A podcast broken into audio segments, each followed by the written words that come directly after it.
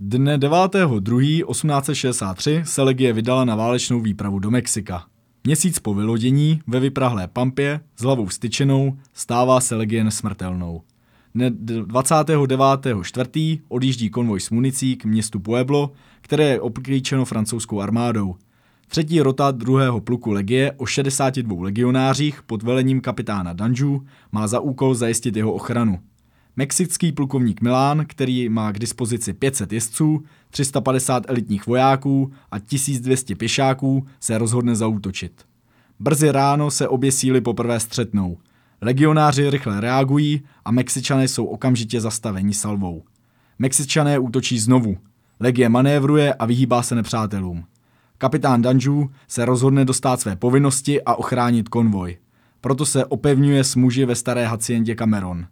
Masivní přesila, jeden proti 30. Legionáři budou bojovat po 10 hodin. Zuřivý, vsteklý a nemilosrdný boj začíná zas a znovu. Mexičané nabízí život legionářům, jestliže se vzdají. Legionáři s hrdostí odmítají a přísají svému veliteli, že budou bojovat na život a na smrt. Kapitán Danju je všude a povzbuzuje útok. Avšak náhle padá k zemi mrtvý. Velení přebírá podporučík Villain. Další tři mexické prapory přicházejí posílit útočníky. Vedro je nesnesitelné. Všude je plno kouře, horečky vyčerpávají muže, kteří nepili ani kapku vody od minulého večera. Dvě hodiny odpoledne. Legie se stále drží své pozice. V pět hodin zůstává jen 12 legionářů schopných boje, ale ani 2000 Mexičanů je nedokáže zdolat. Odpor legionářů je extrémní. Kolem podporučíka Maudeta, který přezal po Velejnovi velení, zůstávají jen čtyři další legionáři. Boj pokračuje, ale záhy jsou vystříleny všechny náboje. Tehdy, věrní své přísaze, vrhají se zbylí legionáři s nasazenými bodáky vstříc smrti. Padají výstřely Mexičanů, střely hvízdají vzduchem. Jediný, kdo zbyde, jsou tři legionáři. Hluk boje najednou ustane a nastoupí hrobové ticho. Ohromení takovou odvahou sklání Mexičané pušky. 6 hodin večer. Západ slunce ozařuje tento hrdinský výjev. 500 mrtvých Mexičanů leží kolem Haciendy Cameron. Mezitím konvent projel. Úkol byl splněn. Vy jste právě slyšeli ukázku z knihy Karla Hory Moje matka cizinecká legie. Mé jméno je Matěj Marek. A mé jméno je Ondřej Čábalka a ve studiu Rádia R se s námi v tuto chvíli nachází pan Jiří Kotouček, alias Pavel Kalavský, bývalý příslušník druhého výsadkového pluku francouzské cizinecké legie, neboli Legion étrangère. Uh, Jirko, je mi ctí tě přivítat v další epizodě podcastu Debrief. Dobrý den. Podcast Debrief je prvním československým podcastem o bezpečnosti, který vzniká pod hlavičkou bezpečnostního portálu Security Outlines a ve spolupráci s Rádiem R. Každý měsíc vám přinášíme rozhovory s experty a lidmi angažujícími se v různých oblastech bezpečnosti a zajímavých tématech týkajících se nejen aktuálního dění, ale i osobních příběhů či zkušeností. A o osobních příbězích a zkušenostech bude právě tato epizoda. My to musíme odstartovat tam, kde to odstartoval tady náš host Jirka. Jirko, rádi bychom naše posluchače postupně provedli tvým profesním životem v Legii. Dokážeš proto ve svém životě identifikovat okamžik, kdy se poprvé začal, uvaž, kdy začal poprvé uvažovat o tom, že bys do Legie vstoupil po případě do ozbrojených sil obecně? Tak, eh, jak já vždycky říkám, tak eh, odmala jsem byl zelený mozek. Asi mě k tomu přivedl děda, který mě bral prostě do lesa a učil udělat oheň, zacházet s nožem a podobně. A tak jsem už od nějaké základní školy měl zájem o, o zbraně, airsoft a hrali jsme si prostě s klukama na vojáky. Ta první myšlenka na legii přišla až na střední škole, kdy jsme si vymývali mozky knížkama od Marka Chlípka uh, Vlkodlak záškodník, což bylo dost akční čtení v té době a v té době jsem si myslel, že do legie se chodí jenom tak před sebe vraždou, když už člověk nemá co. Pak uplynulo dalších x let, kdy jsem nastoupil nějakou civilní kariéru, protože eh, když se chtěli na střední školu, tak eh, nějakým způsobem nenabírali na vojenskou, což byla jako jediná moje možnost, co jsem chtěl. A tak jsem si narychlo musel vybrat nějakou jinou. Takže jsem pak přeskočil x let až v roce 2016, eh, kdy jsem měl docela, docela úspěšnou kariéru pojišťovacího poradce, jsem zjistil, že všechny peníze, co jsem vydělal, jsem utratil za kurzy a za střílení a za zbraně a že by možná bylo lepší, kdyby mě za to někdo platil. A než se zbudit ve 40 jako zazobaný pojišťovák na gauči, tak radši si splnit sen. Takže tam jsem si řekl, že, že jdu. A když jsem zvažoval teda, jestli česká armáda anebo ta legie, tak já jsem vždycky osobností takový víc akční. A v té době česká armáda hlídala maximálně američanům letiště, když to ta legie měla úplně jinou pověst, co se týče nějaké akce. Tak jsem si zbalil věci a do měsíce jsem byl vlastně na cestě do Štrasburku. Uh-huh. Uh, jaké vlastně informace si o Legii měl? Jestli jsi něco předtím zjišťoval, nebo si šel prostě takzvaně na blind, asi u nás nejznámější prostě uh, 15 let v Legii od, od, jak se jmenuje? Standy Gazdíka. Uh, Standy Gazdíka, jestli jsi něco takového prostě četl. Uh, já jsem si našel dostupné informace na internetu, na forech. Uh, vlastně základ byl z těch knížek předtím a uh, od Standy Gazdíka určitě jsem viděl nějaké videa a podobně, ale to nebyl úplně ten hlavní jako motiv a pročetl jsem si fora. Nikoho jsem s tím neotravoval, protože uh, mají docela dobré stránky, uh, kde mají v různých jazycích nejčastějších národností jako základní informace. A já to zase beru, že když se pro něco rozhodnu, tak já jsem přesvědčený, že to tak bude. Hmm. Ty jsi tedy vlastně před chvilkou říkal, že armáda České republiky tě dostatečně nefascinovala. Nicméně musíme si asi přiznat, že tady existuje třeba 601. skupina speciálních sil nebo 102. průzkumný prapor a třeba ještě v té době 43. výsledkový prapor, které, tyto prapory vlastně a skupina výjížděly na zahraniční mise. Ani jakoby tyhle ty jednotky tě nelákaly? Určitě tam byla v té době hlavně uh, ještě skupina SOG, která byla dost, uh, dost velkou inspirací, ale pořád tam tomu chybilo nějaká ta exotika nebo něco, ta výjimečnost. Uh, a mohl bys našim posluchačům nastínit, jak vlastně probíhal ten rekrutační proces v rámci Legie, respektive jaké kroky si vlastně musel postoupit, aby se do Legie vůbec dostal? Tak uh, tam jsou dvě verze toho, jak vypadá ten rekrutační proces. Jedna verze je ta, kterou vidí lidi zvenku a kterou vidíme ze začátku, když tam s ničemu nerozumíme. Druhá verze je ta, jak to vidím dneska zpětně. Takže v podstatě obecně stačí si vzít autobus anebo letenku, dojít před první bránu legie, zaklepat a to je ten hlavní krok pak máte lidi, kteří nad tím budou špekulovat celý život a ptát se na podrobnosti, protože kdyby chtěli, tak už tam jsou. Jasně. Tak tímhle to funguje. jestli to mám trochu rozvést, tak ten začátek je o tom, že přijdu, zaklepu tam, nic nevím, neumím jazyk, já jsem neuměl ani bonjour v té době. a podařilo se mi tam, chtěl jsem se vlastně přihlásit ve Štrasburku, tak jsem si koupil lístek na autobus v Praze. Akorát jsem se zakecal s kámoškou, tak jsem viděl ten autobus ujíždět, takže jsem v Praze přespal a druhý den jsem si vzal letenku do Paříže.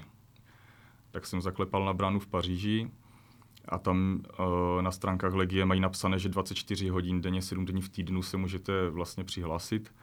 Tak to byla sobota a, nebo pátek, prostě spíš sobota a tam mi řekli přijď zítra. Nebo v pondělí, jako. A tak si říkám, hm, tak to je asi test.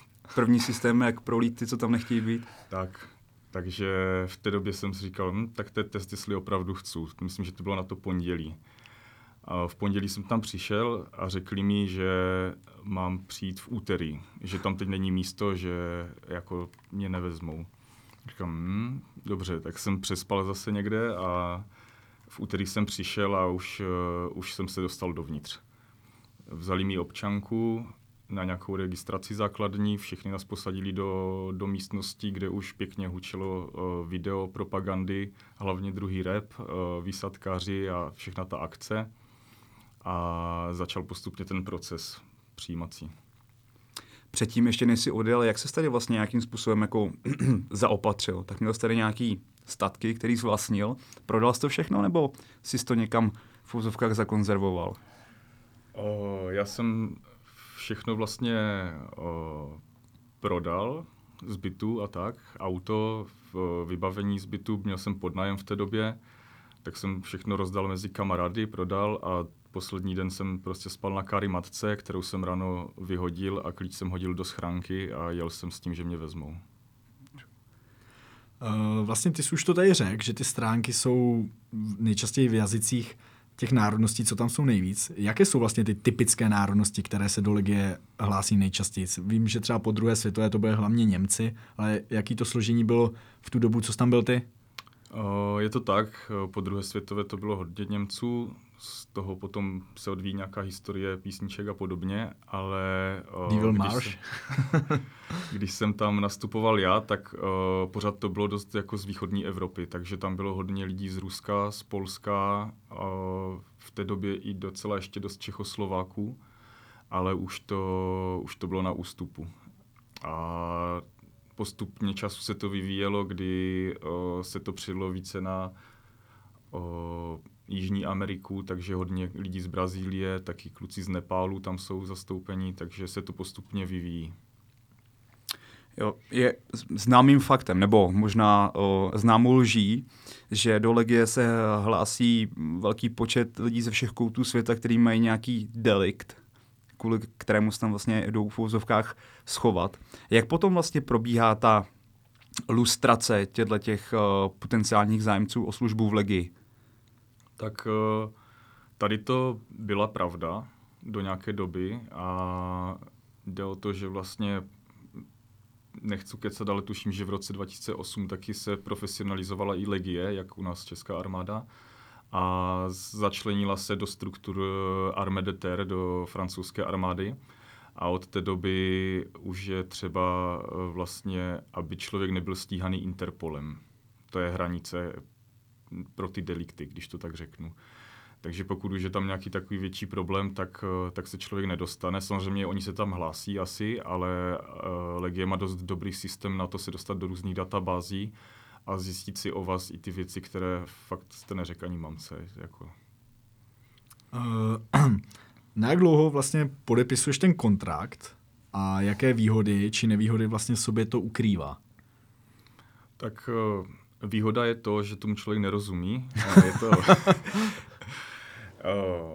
ten kontrakt je celkově taková zabavná věc, protože první kontrakt je na pět let a vždycky je teďka na pět let a podepisuju ho pod cizím jménem, protože Legie hned při vstupu mění člověku identitu, aby ho právě kvůli nějakým deliktům nedohledali a zase investované peníze do toho člověka nepřišly v ní več. A to je mandatorní, tato změna jména, nebo to je možnost toho zájemce? O, začínají všichni stejně, všichni tou změnou projdou a dřív, potom jako někteří dřív, někteří později o, se dostanou k tomu svému pravému jménu, až doloží, že všechno je v pořádku. Takže je to mm-hmm. na každém, aby si vlastně tu identitu potom vrátil tu svoji. A jsem zapomněl tu otázku. Uh, jaký jsou výhody a nevýhody toho kontraktu a na jak dlouho ho podepisuješ to na pět let? Tak ten kontrakt je prostě jednoduchá a čtverka, asi z pěti řádky o tom, uh, kde je vlastně uh, v hlavičce název jako legie a potom tam je uh, vymyšlené jméno, datum narození a místo narození, to jste jako vy. A když já uh, to podepisuju, tak už to podepisuju cizím jménem a vlastně to je jenom nějaký kus papíru, aby oni byli legálně krytí. Jasně. Potom teda, co člověk projde tohletou lustrací, osvědčí se, že to je nějaká, jako, hm, řekněme, jako bezúhoná osoba nebo málo úhoná osoba. Uh, co následuje potom? Určitě tam je nějaká jako lékařská prohlídka, jak moc je detailní? Uh, tam vlastně uh, ty náborové centra jsou uh, rozdělené do nějakých uh, základních, ten první kontaktní bod, a což je třeba ten Štrasburg, a pak se stejně z těch, z těch externích center převažejí všichni po tom prvním kontaktu do, té, do Paříže, kde už dochází k tomu druhotnému třídění. Takže o, další věc, že člověk, když se přihlásí třeba přímo do Paříže, tak si ušetří 4-5 dní čekání, jako co a jak. A je tam lékařská prohlídka, kdy to bývá taky dost častá otázka potenciálních zájemců, v jakém stavu člověk může být oproti AČR je to o hodně mírnější, takže nesmí tam být uh, nějaká zlomenina se, jako s, uh, spevněna kovem. Nesmíte mít v sobě prostě jako kov nebo něco takového, ale jinak v podstatě uh, zuby, já nevím, skolioza, plochá noha, to neexistuje, alergie, nikoho to nezajímá tady ty věci. Takže je větší šance, že se dostane člověk. Mm-hmm. Co nějaké požadované fyzické standardy, kdy tím člověk jako prochází do ní, vlastně si nějakým způsobem zjišťují tu fyzickou připravenost toho jedince. Tam je to taky dobrý šok pro lidi, eh, kteří tam jdou jako já, jako zelený mozek, který má pocit, že aby tam člověk dostal, tak musí být úplně prostě Rambo a špička a pak tam vidí vlastně, co všechno prošlo s ním. tak začne nad tím přemýšlet, jako vlastně o co jde, že proč, jako to nejsou všichni ti zabijáci z těch knížek a to mi došlo až později, že vlastně potřebuje někoho, kdo nám uvaří, udělá papíry za počítačem a takhle a pořád bude mít stejný baret jako my. Ale o, ty testy jsou směšné docela. Jako když udělá člověk čtyři zhyby a zaběhne si nějaký člunkový běh, tak, se, tak to projde ten prvotní, tento prvotní síto. Mm-hmm. To v Ačer nejsou schyby přístupu žádný. Uh, vlastně kdy a kde se rozhoduje o tom, k jaké jednotce a na jaké pozici bude legionář zařazen. Ty jsi tady mluvil, že někdo prostě musí uvařit, někdo bude dělat papíry, někdo bude prostě výsadkář, tak jestli už se to třeba rozhoduje uh, v té Paříži nebo až jako později daleko. Uh, to je až, až v pozdější fázi v Obaň, který je vlastně něco jako tady Wishpoint, kdy uh, se ze všech těch náborových center svezou uh, ti potenciální legionáři do výcvikového útvaru a tam teprve o, z části je to profilem, takže oni vlastně už jako vám vyselektují nějaké vaše vlastnosti a podobně a mají nějakou představu o tom, co jdete dělat. A když druhá půlka záleží na hodnocení, na klasifikaci toho výcviku čtyřměsíčního, takže mm-hmm. potom si člověk může prvních deset si vybírá a pak už to jde, kde je místo třeba. K tomu se ještě dostaneme. Uh, teď mě ještě napadlo, prošel jsi klasickým gestapem? Určitě, každý musí projít jako gestapem. A jaký to bylo? Nejdřív si řekněme, co to vlastně gestapo je. Přesně, jestli bys mohl uh, posluchačům říct, co to vůbec gestapo, gestapo je. je jedna z, z procedur výběru, kdy vlastně se testuje uchazeč a jeho motivace uh, taky nějaká jeho historie a v podstatě tam jde o to, že vás donutí říct o sobě všechno, i to, co jako nechcete. A je to akorát jedna, jedna z x částí toho výběru, takže tam máme třeba ještě rozhovor s psychologem zvlášť, ale to gestapo je vyloženě nějaký důstojník, který, který na vás pořádně zatlačí, abyste, abyste dostali, aby člověk dostal pocit, že musí říct všechno, že o něm všechno ví a zkoumat tu základní motivaci. Takže a já jsem... mluví tam s tebou Čech, nebo, nebo to je prostě... Záleží na štěstí, mm-hmm. ale uh, já jsem měl Slováka, jo. takže první otázka byla, a kam bys chtěl jíst? Já jsem říkal druhý rep bez zaváhání a on, hmm, strieľať ľudí bys chcel. tak tím se trochu, trochu ta atmosféra uvolnila. A O, někdy se stane, že to bude v polštině nebo v jiném jazyce. Třeba psycholog byl, měl jsem asi tříhodinový rozhovor s psychologem, který byl Chorvat a mluvili jsme, se, mluvili jsme spolu anglicky. Takže Jasně. záleží. Ty už jste vlastně nakousnul tu Kobáň, to je předpokládám někde u Marseille. Obáň. Obáň, pardon, Obáň. Zde teda probíhá základní výcvik. Pokud bys mohl nějaký základní o, informace o tom, jak dlouho trvá, po případě na jaké výcvikové bloky je rozdělen. Tam máme tu známou farmu. Je to vlastně na čtyři měsíce a ty první týdny probíhají vlastně od nějakého základního nafasování výstroje a podobně po první kontakt s armádním režimem, co znamená, že tam máte první svoje kaprály, kteří vám vlastně jako velí a uh, kteří vám víceméně někdy víc a někdy méně nasilným způsobem vysvětlují, jak to bude, protože francouzsky v té době moc lidí na té chodbě neumí, když se nastoupí. A ta sekce jedna má 60 lidí na začátku, kteří prošli tím prvotním hrubým sítem. Je tam 60 lidí, kteří začínají. Uh, ta farma, tuším, byla až druhý nebo třetí měsíc a už na tu farmu třeba jede jenom 50 lidí, protože o, někteří si můžou zažádat civil, když, to, když se jim to jako moc nelíbí, nebo dezertujou už, už tam, už předtím, než začne ta farma. A o, kromě takových těch základních věcí jako pochody, rozkazy, první francouzské slovíčka, třeba balé, serpě, což je o, smeták a hadra, jsou užitečné věci, nebo pomp kurva, což znamená jako klikuj. jsou asi první francouzské slovíčka, co, se člověk naučí. Tak uh, je tam dost striktní režim ohledně, ohledně nějakého volného času, který neexistuje. Je zákaz si kupovat jakékoliv uh, nějaké jídlo externě, kdy vlastně máme možnost jenom mít do jídelny, a potom, o, kdyby někdo chtěl nějakou čokoládu nebo něco, tak se tam prostě Snickers dílovalo jak kokain. a ten režim byl hodně přísný. O, důležitá věc, co se vás naučí, tak je žehlení, protože vycházková košíle má asi 16 puků, jestli jsem to počítal dobře. A já jsem měl štěstí, že jsem žehlil už předtím, takže jsem si z toho udělal pěkný kšeft.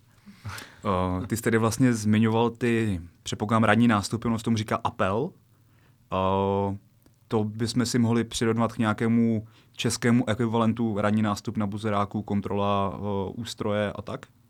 O, taky, akorát tam vlastně ze začátku to probíhá na o, na chodbě, ten ranní, kdy spočítáme, jestli vůbec tam jsou všichni, to je první věc. Jestli někdo v noci nevzal kramle. Pak, eh, jestli, má, jestli mají lidi jako pravou Kanadu na pravé noze nebo naopak.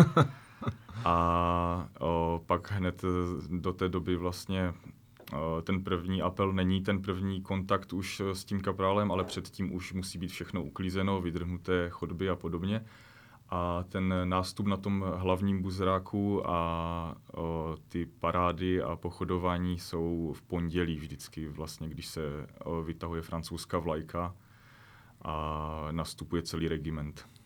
Uh, jak to funguje v případě, že kaprál spatří nějaký delikt? Funguje tam nějaké fyzické násilí? Já jsem slyšel, že funguje poměrně spolehlivě. Uh, já jsem zažil takovou tu střední dobu. Já nebudu tady vykládat něco, co, co třeba uh, vykládal pan Gazdík 20 let zpátky, protože uh, za nás už se nezabíje lidi, lidí a nezakopávali někde bokem. Ale, ale jako ránu jsem tam člověk dostane někdy víc, když je třeba. Uh, základní věc je vlastně, jsou ty kliky, takže to prostě člověk jako už o půl osmé ráno má udělaných třeba 200 kliků jenom tak, takže pak už se celý den jenom třepe. A bylo to podle zásluhy, no, jako no. Záleží jak to, jak, jak ten kapral byl vyspělý mentálně, takže někteří používali to násilí víc, když neměli co říct, než, než jiní. Ale bylo to teda vždycky po zásluze? O, jo, pokud neměl třeba kapral problém s alkoholem. Get some, too. Uh, ještě bych se vrátil k té farmě, jak tam, předpokládám, že ta fyzická náročnost se postupně zvyšovala a gradovala. Jak často vás na té farmě dostávali instruktoři na, řekněme, jako hranici vašich sil? Asi od té doby, co jsme vylezli z autobusu, do té doby, než jsme nalezli do toho autobusu po měsíci zpátky. no, když jsme vylezli z autobusu, teď tam přijedeme prostě jako takové neposkroněné duše, v těch čistých uniformách ještě vylezem a už se řve a už na zem a kliky s baťohem a všechno a už tam všichni padají na hubu a aby jsme v první sekundě pochopili, že to je úplně jiný režim, než, než byl jako v Obáně, takže uh, tam, uh, tam je hodně uh, spánkový deficit, uh, málo jídla, ještě méně, než bylo předtím a uh, neustalý stres. Mm-hmm. Ještě jenom, aby vlastně naši posluchači pochopili, tak farma je opravdu farma. Je to, je to prostě nějaká kampaň uprostřed polí lesů, kde do okolo kilometry jako není žádná jiná civilizace.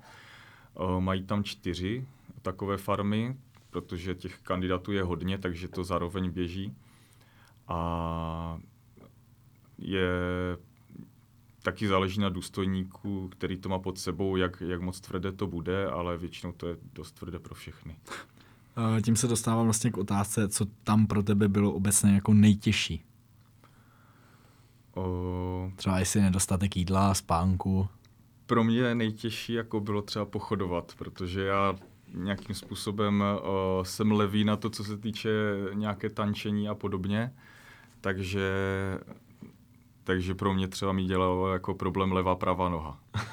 Ještě musíme, a ještě ve francouzštině. Ještě musíme našim posluchačům vlastně zdůraznit, že pochodování ve francouzské cizinecké legii není jako pochodování například asi ve všech ostatních Největší armádách na to, no. tam se prostě pochoduje 88 kroků za minutu, což je podle mě o čtvrtinu, nebo možná o třetinu míň než... 112, 112 tak, za minutu je u armády ČR, myslím. Tak cirka o čtvrtinu. No. Já se ještě opravím, teda jak jsme se bavili o tom přijímacím, o tom Wishpointu, já jsem uh, to tam spletl vlastně, uh, to není Obaň, ale pak je to už uh, kastel tam, kde jedeme na ten výcvik. Jasně. Takže z Obaň se jede do kastelu, do Kastelndary a tam, uh, tam probíhá ten uh, základní výcvik čtyřměsíční. Uh, ty jsi už to vlastně nastínil, ale tady na té farmě, vzhledem k tomu, že je to prostě někde opuštěný les a tam jedna eh, jediná civilizace. I tam jste se setkávali s dezercí? Uh, určitě. Jako protože můžou nastoupit i francouzi do cizinecké legie, tak oni nějakým způsobem byli schopni třeba domluvit odvoz od maminky. Takže uh, my jsme měli to okolí proskoumané tím, že jsme běhali a běhali se docela dlouhé trasy, takže jsme doběhli až k nějaké civilizaci, tak jsme měli představu o tom, kde jsou nějaké první body, nějaké domy, cesty a podobně, takže potom se stávalo i tohle. A hledali jste třeba pak ty lidi, jestli jste je naháněli, nebo vůbec se o ně staráte? Ne, to už potom, jako nás, co jsme byli jako kandidáti, tak to v podstatě vůbec nějak způsobem nezajímalo a to už se potom řešilo jako uh, výše pod důstojníci a podobně, ale aktivně se nevyhledával Jasně. potom nikdo. O, u kterých národností byla ta dezerce vyšší? Já si dokážu představit, že především třeba ty kandidáti ze západní Evropy, kteří se mají domů k čemu vrátit, tak ty mají tu motivaci zdrhnout větší, než třeba o, Češi, Slováci, já úplně nechci jako nás tady stavět do role nějakýho, nějakých o, lidí žijící na kamenech, ale, Super ale asi obecně ty o, kandidáti z západní Evropy to měli, řekněme, jako blíž k srdíčku o, praštit, praštit do kramfleku, když je přestalo bavit. No, mm, to je otázka, nevedl jsem si úplně statistiku, ale uh, my jsme je zase rozdělovali na vojáky a komunisty, protože ti lidi ze západu většinou nemají potřebu jít do legie kvůli penězům. A to je jiná motivace, než, eh, než když tam prostě jde hlavně jako co se týče Moldavska a Rumunska, tak to prostě byly pro nás jako nejhorší uh, národnosti, co se týče nějaké motivace, protože ti udělali jenom do té doby, co bylo, co, co se musí a nic jako navíc. Jo, takže, takže padla, padla pátá nebo pustil všechno z rukou? A... No, něco v tom smyslu, jakože ta motivace penězi prostě, je to jak v každém jiném řemesle, si myslím. Máte Jasně. lidi, kteří žijou jako to srdcem a máte lidi, kteří tam jsou pro nějaké peníze a jsou schopni tam žít jako komunisti za 20 euro a 18 posílat domů, jako, takže to... Takže uh, těch Moldavanů a podobně zase bylo více, jo, takže potom dezertovali, no, tak nevím, nedokážu říct takhle probíhá během základního výcviku nějaká, řekněme, indoktrinace budoucího legionáře, ve smyslu toho, že vás učí, jak si už říkal, zpívat, nějaká, nějaké reálie třeba z historie legie a tak dál? Tak ta probíhá už eh, o dost dříve, vlastně od nástupu uh, od těch otevřených dveří, jak jsem říkal, tak tam je prostě v každé místnosti televize s nějakým videem, jako která, která jede ty, to super pro co jsme se do té legie přihlásili, nějaké, nějaké akce a seskoky z vrtulníků a padáky a podobně. Tak to si myslím, že je první. Další uh, probíhala v tom, že vlastně každý legionář se musí naučit přísahu, honor. A tu se učí už právě v té obání a tam eh, se učíte vlastně text docela složitý, kterému vůbec nerozumíte, takže si to přepíšete foneticky do svého den. Každý vlastně musí mít nějaký debilníček a tušku v kapse, to je povinné. A vy si tam přepíšete postupně foneticky ten text a ten se šprtáte od rána do večera na noční hlídce a pořád. Tak tomu roz, jsem rozuměl třeba po třech letech. Uh, proč jsi si na konci základního výcviku vybral právě druhý rap a co tě na tom vlastně jako lákalo? Tak uh, já jsem to bral, když už tam jdu, tak pořádně. A druhý rap má uh, vlastně, je to vyhlášený regiment uh, Elita Legie, výsadkáři, jediný výsadkářský regiment, takže pro mě to byla jako jasná volba, že jsem tam nepřišel proto, abych tam řídil bagr. A my už jsme vlastně na to narazili, co vlastně ta francouzština, jakým způsobem ta výuka probíhá? Tak ze začátku asi tak, jak když se učí pes nějaké příkazy, to znamená, že na vás něco řvou, čemu nerozumíte a pak vás nějakým způsobem donutí to udělat, takže to byly ty první slovíčka. A další věc, že vás to učí o, třeba Brazilec, Polák, Rus a podobně, takže ona je taková okořeněná o, slovíčky jako pomp, kurva, nebo suka a podobně, co se člověk naučí hodně rychle. A pak normální francouz vám má problém porozumět. Jo. A e, je tam vlastně se dost traduje, že je tam hodně důraz na to, že se nesmí mluvit vlastním jazykem. Platí to tak? Je to tak, je to vlastně proto, že když je tam víc kandidátů z jedné země, tak oni se mezi sebou začnou bavit a vlastně nepoužívají ten jazyk. A ten cíl je naučit ty lidi co nejrychleji ten jazyk zažít, takže se, takže se nesmí bavit prostě jiným jazykem než francouzsky. A jak to celá trvalo tobě, než jsi naučil na nějakým způsobem francouzsky? Abys vůbec mohl tak fungovat? Po půl roce třeba člověk začne rozumět tomu, co už kapral vykládá na chodbě. A po, po roce už je schopný i vysvětlit základní nějaké potřeby a po dvou letech už si většinou zavoláte do banky, si vyřídíte věci nebo Jasně. jako po telefonu s francouzem se domluvíte. To to musel být hrozně magický moment, ne? Když se člověk po delší době je schopen dorozumět třeba s kolegou nevím, z Brazílie, s kterým si absolutně neměl co říct a teď najednou máte ten společný jazyk, tu už si můžete třeba jako vyměnit nějaký zážitky, zkušenosti a jako obecně si prostě jako kamarádi třeba pokecat. Je to tak, no, je to, je to na tom super na té legii, že vlastně poznáte lidi z celého světa a o, samozřejmě angličtina nám dost pomohla, ale, ale potom, když jsme mluvili francouzsky, tak, tak to bylo super, že prostě člověk, kde u stolu sedí 6-7 národností a všichni si pokecají úplně v pohodě. Ty jsi vlastně zmiňoval, že ten, kdo skončí v základním výcviku do desátého místa, tak si potom může zvolit to svoje působiště. To vlastně byl i tvůj případ.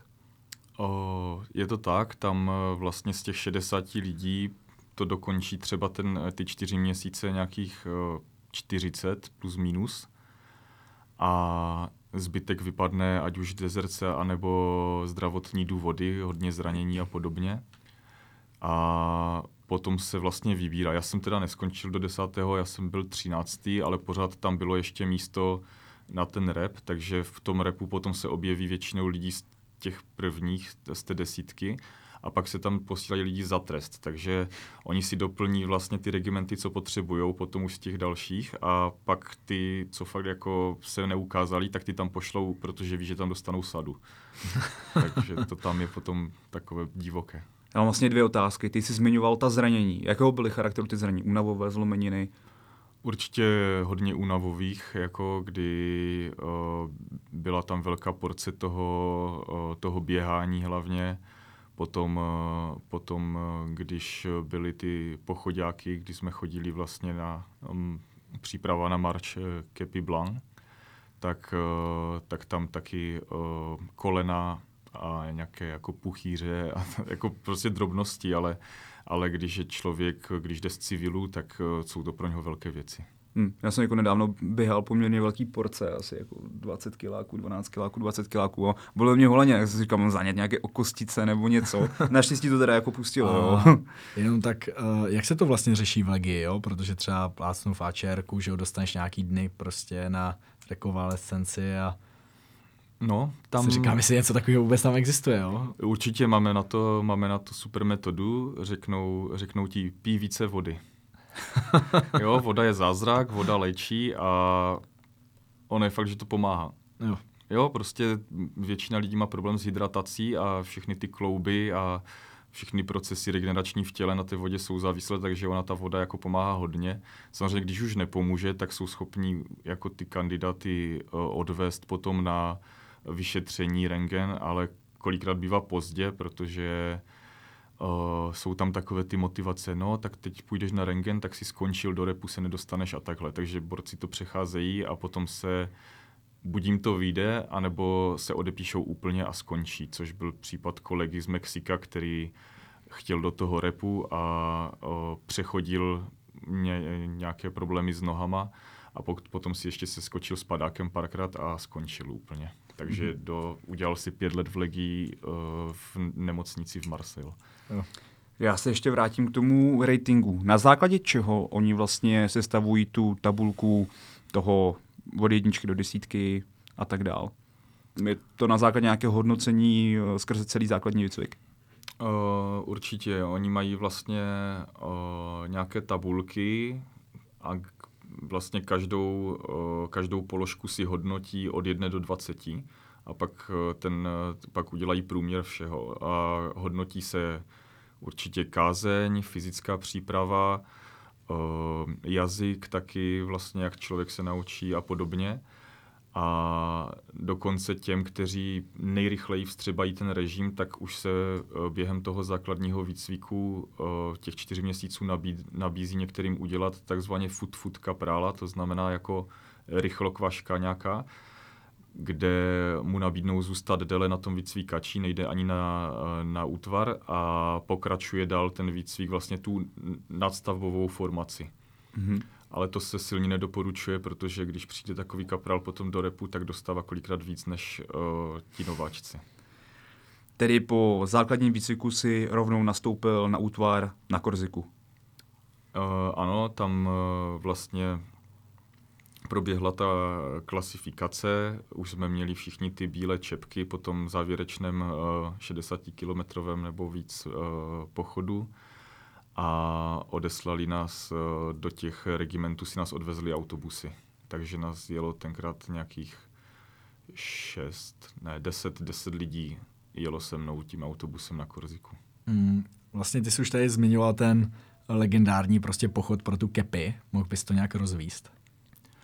O, je to vlastně nejvíc taková tradice, kterou člověk zažije v tom, v tom základním výcviku vlastně proto cel, absolvuje celý ten měsíc na té farmě a je to příprava na ten závěrečný pochod, který má 60 až 90 kilometrů, záleží na terénu. A o, takže se na to připravuje už e, menšíma pochodama, kdy se pochoduje potom v plné polní 10 kilometrů, 15 a už to je pro některé lidi dost záběr, protože ne všichni jsou připraveni na tady toto a až eh, ten závěrečný pochod vlastně, kdo ho dojde, absolvuje, tak má teprve nárok se stát opravdu legionářem a dostane tu, tu kepi. Takže kdo třeba se zraní po cestě nebo ho nedojde, tak uh, buď má možnost si ho opakovat, anebo ho prostě jako a, vyhodí. A platí to, že ti tam rozřezávali ty Kanady na konci, že prostě máš tak opuchlou nohu, takový ty...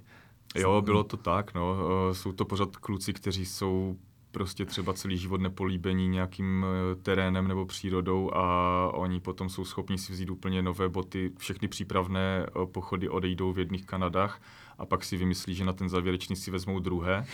Tak se tam potom uh, Mexičana, zrovna toho nešťastného Mexičana, tam drželo pět lidí a šest týmů odřezával puchýře přes celé chodidlo velké jako a dezinfikoval za odměnu. a těch, ten pochod se jde s nějakou zátěží nebo je tam vlastně uh, v podstatě v plné polní se jde. Jde se uh, s velkým batohem, kde máme všechny věci na spání, jídlo na x dní a vodu. Vodu? S tím, že vodu nám postupně doplňují, jede nějaký doprovodný vůz a uh, v noci se vlastně kempuje uh, na divoko někde. Mhm. Takže kolik kilo toho combat loadu si sebou borec nese? To není zase tak moc, bylo to třeba kolem 15 kilo, si myslím. To a jak se vlastně dopadl ty s, s tím pochodem? Jestli třeba skončil jsi jako nějak podobně jako Mexičan, že mu tam musel rozřezávat botu, nebo jsi říkal, že jsi předtím už trochu tím políbený byl, takže jsi to třeba snesl líp? Pro mě právě ta jako farma tady v tom byla docela zážitek, že jsem byl rád. Jo. Úplně, že se mi to líbilo, protože uh, já už předtím jsem spával normálně běžně venku, někde pod Širákem a podobně. Uh, běhal jsem na lisou, chodil jsem prostě s batohem po lese, bydleli jsme v lese pár dní s puškama jako v rámci Airsoftu, takže když poprvé jsme se učili udělat bivak, tak já jsem udělal cvak cvak a do tří minut jsem jako ležel v, ve spacáku a ostatní tam s tím valčili a to, takže uh, pořád tam jsou kluci, kteří přišli z paneláku a v životě jako nebyli venku. A já jsem prostě ležel, čuměl na hvězdy a říkám, oni mě za to platí. Dream job. Tak, bylo to tak, no. A akorát, co jsem třeba nedělal předtím, tak jsem nejedl z koše, což tam třeba v rámci toho hladu bylo. Jako. No, jasně. Uh, my už jsme tady několikrát zmínili legendární uh, druhý rep neboli druhý výsadkový pluk uh, cizinecké legie. Mohl bys našim posluchačům přiblížit, uh, kde je dislokován, jaká je jeho struktura, řekněme třeba doktrinální úkoly a pozice v rámci francouzských ozbrojených sil nebo legie samotné? Tak uh, druhý rep vlastně je, uh, jak jsem říkal, jediný výsadkářský regiment v Legii a uh, je na ostrově Korzika, to je vlastně na jihu Francie, sousedí se Sardiní a v malém městečku Calvi, kde je od nějakých, tuším, 70. let. A je to historicky vlastně druhý rap, protože ten první byl zrušený z určitých důvodů. de, de Gaulle. De Gaulle, de Gaulle ho zrušil. Ale to byl první BEP. Je to tak, je to, byl, byl to první BEP, ale, ale v podstatě o, ten náš na to navazoval a mm-hmm. o, když to vidím zpětně, tak o, na té Korzice je i z toho důvodu, že ta Korzika je taky docela divoký ostrov a mají chuť se osamostatňovat, takže o, jako takový je ten útvar zařazený do Onziem BP 11. brigad parašutist v rámci francouzského výsadkového vojska. A takže spolupracujeme napříč i s, s armádou a o, jeho úkoly jsou vlastně o, takové akce rychlé reakce, nebo jak to bývá. Jak, jo, rychlého no, nasazení. Rychlého nasazení. Uh, ty jsi to tady trochu zmínil, kdyby si srovnal Legii s normální francouzskou armádou. Je to skoro jako srovnávat AZ s profesionální armádou. Jo. Je to o té disciplíně hodně. My máme uh, vlastně od té doby, co je uh, Legie profesionální, tak máme stejnou výbavu, stejné, stejné hadry, stejné všechno, ale máme takové nějaké utaženější pravidla. To znamená, když ten voják nastoupí, tak prvních pět let uh, nesmí být uh, z kasína v jiné než nějaké vycházkové uniformě, nesmí bydlet ve městě, smí spat ve městě pouze na uh, povolení jako od nadřízeného, třeba jednu, dvě noci. A nesmí se oženit, nesmí mít auto, prostě nic. Jo? Jak jsem ve 30 letech chodil na kolo tím způsobem, že jsem vyšel v předepsaném oblečení a za benzínku jsem se pře, převlíkal do kraťasu a asi jezdit na kole. Jako, yes. Takže od, vzhledem k tomu, že ta francouzská armáda je čistě profi, jak u nás, že ti chlapí chodí normálně do práce, tak by na takové podmínky nikdy nepřistoupili a s tím souvisí ta disciplína, co oni si dovolí. Oni znají zákony, my je neznáme, my máme stejné zákony, stejnou ochranu práv, ale my je neznáme, takže to bylo takové držbu a krok a vyskakovali si jenom francouzi. No a vlastně potom máte jakoby rotní strukturu těch bojových jednotek a máte ty jednotlivé roty s nějakým zaměřením, řeknu, prá, plá, plácnu, jo, nevím to, třeba první rota, boj v horách, druhá rota, boj z, v městské zástavbě a tak. Máte tam nějaké jakoby ty rotní specializace, nebo? Je to, je to, je, je to tak. Je to tak. Uh, máš tam vlastně, uh, v době, kdy jsem nastupoval, tak byly čtyři. Pak přibyla pátá a já jsem vlastně nastoupil do první. Uh, to byla uh, vlastně kompany Combat Localité, uh, boj v zastavěných oblastech. Druhá byla horská, třetí uh, byla vlastně, byli potapěči, čtvrtá byla, uh, byli jakože odstřelovači a potom se to změnilo na boj v lese a pátá se vytvořila následně uh, boj v poušti. Podstatě tam ale ve výcviku nebyl zásadní rozdíl s tím, že ta horska měla nějaký lyžařský výcvik, potápěči se potápěli a my jsme jako víc bojovali v budovách a takhle, ale potom to nasazení už se už nezáviselo úplně na tom, která to je kompany, takže nasa, nasazování jsme byli stejně, ale každý jsme byli specialista na, na jiný typ boje. Uh-huh. A měli jste i v rámci regimentu nějakou i nějaké interní výběrové řízení do nějaké, řekněme, jako elitnější součásti toho regimentu? Uh, byla tam možnost na uh, více pozic. Hlavní uh, vlastně je ŽSP, Group Commando Parachutist, kde je nějakých kolem 30 až 40 lidí vlastně z celého toho útvaru a tam jsou potom speciální výběrové řízení. Člověk už musí mít uh, aspoň tu hodnost kaprála, minimálně 2-3 roky servisu, aby se mohl přihlásit. A, a tam uh, to je nej, nejelitnější část, uh, co se dá dosáhnout v tom, v tom repu. A ta je i součástí francouzských speciálních sil, nebo se do ní nezařazuje? Není. Je to, je to klasifikované jako komando, ale ne, nepatří do SF. Mm-hmm. Uh, vlastně, když se tam dostal, tak jaký byly tvoje první, první dny v novém působišti? Jako jestli jsi zažil třeba nějaký kulturní šok? Myšáček. Uh, když jsem se dostal na tu korziku? Nebo no, do no, té, no, když se dostal na tu korziku. Tak uh, tam jsem si myslel, že jako se splatlí, že jsem na dovolené někde, protože za prvé je to nádherný ostrov. Uh, já jsem se tam dostal v květnu, takže, takže prostě začínala sezóna, jo, pláže a takhle. A ono vlastně, když se tam dostanete, tak první, co se stane, je, že vás dají na takzvané promo a to je výcvik uh, pro seskok tím padákem.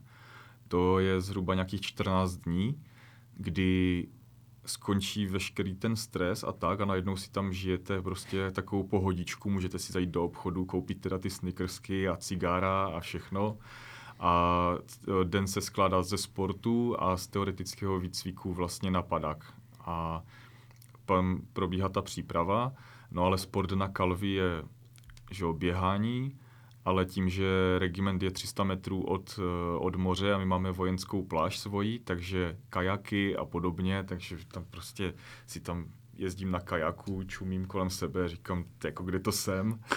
A úplně takový wow moment se mi stal, když jsme byli poprvé běhat a vzhledem k tomu, že ten regiment je uh, v blízkosti letiště, protože je vysadkový, tak uh, jsme běželi a přistávalo uh, jedno letadlo, business jet, uh, s českou registračkou a já jsem podle té registračky poznal, že jsem čtyři roky na, zpátky na něm dělal opravu, protože jsem vlastně pět let byl letecký mechanik. tak se mi to zdalo tak jako symbolické, byl to, byl to hezký moment. My jsme tady právě teď nakousli ten základní výsadkový kurz. Byly tam potom ještě nějaké další uh, kurzy, které si vlastně musel absolvovat, aby si byl ten hotový výsadkář? Tak to navážu na to, uh, právě na to promo, tak tam uh, těch deset lidí, co jsme přijeli tím autobusem, tak první věc vlastně, že z vás udělají výsadkaře. Takže uh, probíhá teoretický výcvik. Ten je oproti AČR a ostatním armádám docela sranda, protože my nemáme žádný trenažer jako na seskok, ale je tam trenažer teda jenom na ovládání padáků, který to jsou normálně kulaťáky uh, otvírané automaticky takže tam se jeden typ eh, orientuje zády k větru a druhý typ akorát se tahají eh, šňury proti eh, vlastně do směru, do kterého chci jít. Takže na to jsme měli trenáže, na to ovládání, ale ten seskok jsme trénovali asi z nějakých prostě schodků, který nejvyšší byl tak v metru, metru 20 a do štěrku jsme dopadávali ty parakotouly a já si pamatuju, že jsem se toho seržanta ptal, Seržo, to je jako takhle ten dopad? A on, no jasně, to je něco, něco takového to je. No a za týden, když přijel, přiletěli ty letadla, tak jsme skákali a první varka, co jsme povyskakovali, tak polovina kluků měla prostě úplně černou prdel a záda, jak dopadli na kostrč a rozsekali se, protože Kalví je vyhlašené svojí dopadovou zónou, která v to leto je tvrdá jak šutr, je to prostě tvrdá hlína s šutrama a takový ten metrový seskok do štěrku a ten dopad tam potom nebyl úplně to samé. No. a ty jsi dopad dobře, nezranil se nebo? Já jsem měl štěstí, já jsem se no. nezranil a to zase ten Mexičan chudák schytal všechno. Od kloukánek. Uh, no a jak teda pak vypadal po obsa- o absolvování všech těch kurzů a tedy klasický den v práci? Tak uh, tam uh, vlastně kariéra toho vojáka je uh, pořád jenom začátek. To znamená, že v momentě, kdy začnu být mazak v obání, už vím, jako, že pojedu do Kastlu, tak tam zase začínám od nuly a tam zase vyberou, jako jestli pokračuju dál, takže jsem zase začátečník. No a tak je to i na nástupu potom regimentu, kdy dostanu vlastně svoje uh, brevet para, odznak parašutisty, že jsem vlastně si odskočil těch uh, šest nebo sedm se skoku, co je třeba. A dojdu, pak se uh, teprve rozdělují těch deset lidí uh, na ty jednotlivé kompany a tam už se to rozděluje podle potřeby. Kde bylo místo, koho, tak si oni nějak jako vybírali, rozebrali mezi sebou, takže my jsme šli asi čtyři nebo pět, plus ještě s jedním Čechem jsme šli na tu první a zbytek něk, někam dal. No a tam jsem vlastně úplně to největší hovno, zase úplně na začátku. A tam uh, začíná další specializace a vlastně každá ta kompany má svůj další 14 až 3 týdenní výcvik právě v té specializaci. Takže uh, tam začíná zase režim nespaní. Jo, od té doby, co jsme v tom promu si tak jako pěkně odpočínuli, tak potom už se chodí spát ve tři, vstává se v pět, aby všechno bylo uklízené tak, jak kapral chce a takhle to jede třeba měsíc, kdy se k vám záměrně chovají, jako že jste největší hovno a že, uh, že tady prostě nepatříš, uh, dezertuj, jako jdi pryč a takhle. A je to dost nápor, ale není to vlastně o tom, že by jsem byl jako špatná osoba nebo někdo jiný byl špatný kluk, ale je to systém, kdy ti kluci, co už tam jsou, tak nechcou prostě potom jít bojovat s někým, s nějakou bábovkou, když to tak řeknu, prostě s nějakým chlapem, co se bude zašívat, jako nebo co mít bude. prostě jistotu, že tam bude týpek, co jim podrží Chcou si je vyzkoušet, Jasně. no, jako otestujou, takže tam probíhá prostě nějaká taková šikana nebo podobně, ale to zase už potom podle zásluhy, takže když člověk trochu je uh, se adaptuje a dělá to, co chcou, tak uh, přežije docela. Jasně. Mm-hmm. My jsme to vlastně ještě neříkali, ale kdy ty jsi vlastně dozvěděl, o jakou vlastně budeš mít, jaké vlastně budeš mít služební zařazení? Ty jsi byl ostrostřelec a to ti bylo přiřazeno kdy? To v podstatě při nastupu na tu kompanii, tak uh, je rozhovor uh, s poddůstojníkem a on pak předá výsledek toho důstojníkům, kteří mají samozřejmě s každým, kdo nastoupí nějaké plány, ale taky nějakým způsobem se dívají na to, co ten člověk chce dělat, takže si můžeme vybrat jako specializaci a jestli se dostanu nebo ne, to už záleží potom na nich. Já jsem asi nějaké předpoklady měl, protože viděli, že střílet jsem uměl dobře, o, taky vlastně ty ostatní takové nějaké vojenské věci, co se týče těch pochodů, orientace, tak jsem měl dobrý základ, takže mi to mi vyhověli a dostal jsem se vlastně na toho ostrostřelce, což mají jako Tiror de Precision, přesný střelec nebo nic takového. No, v Ačerku vlastně jsou um, starší, starší střelec, odstřelovač, no. Uh, a teď tomu, co mě strašně zajímá.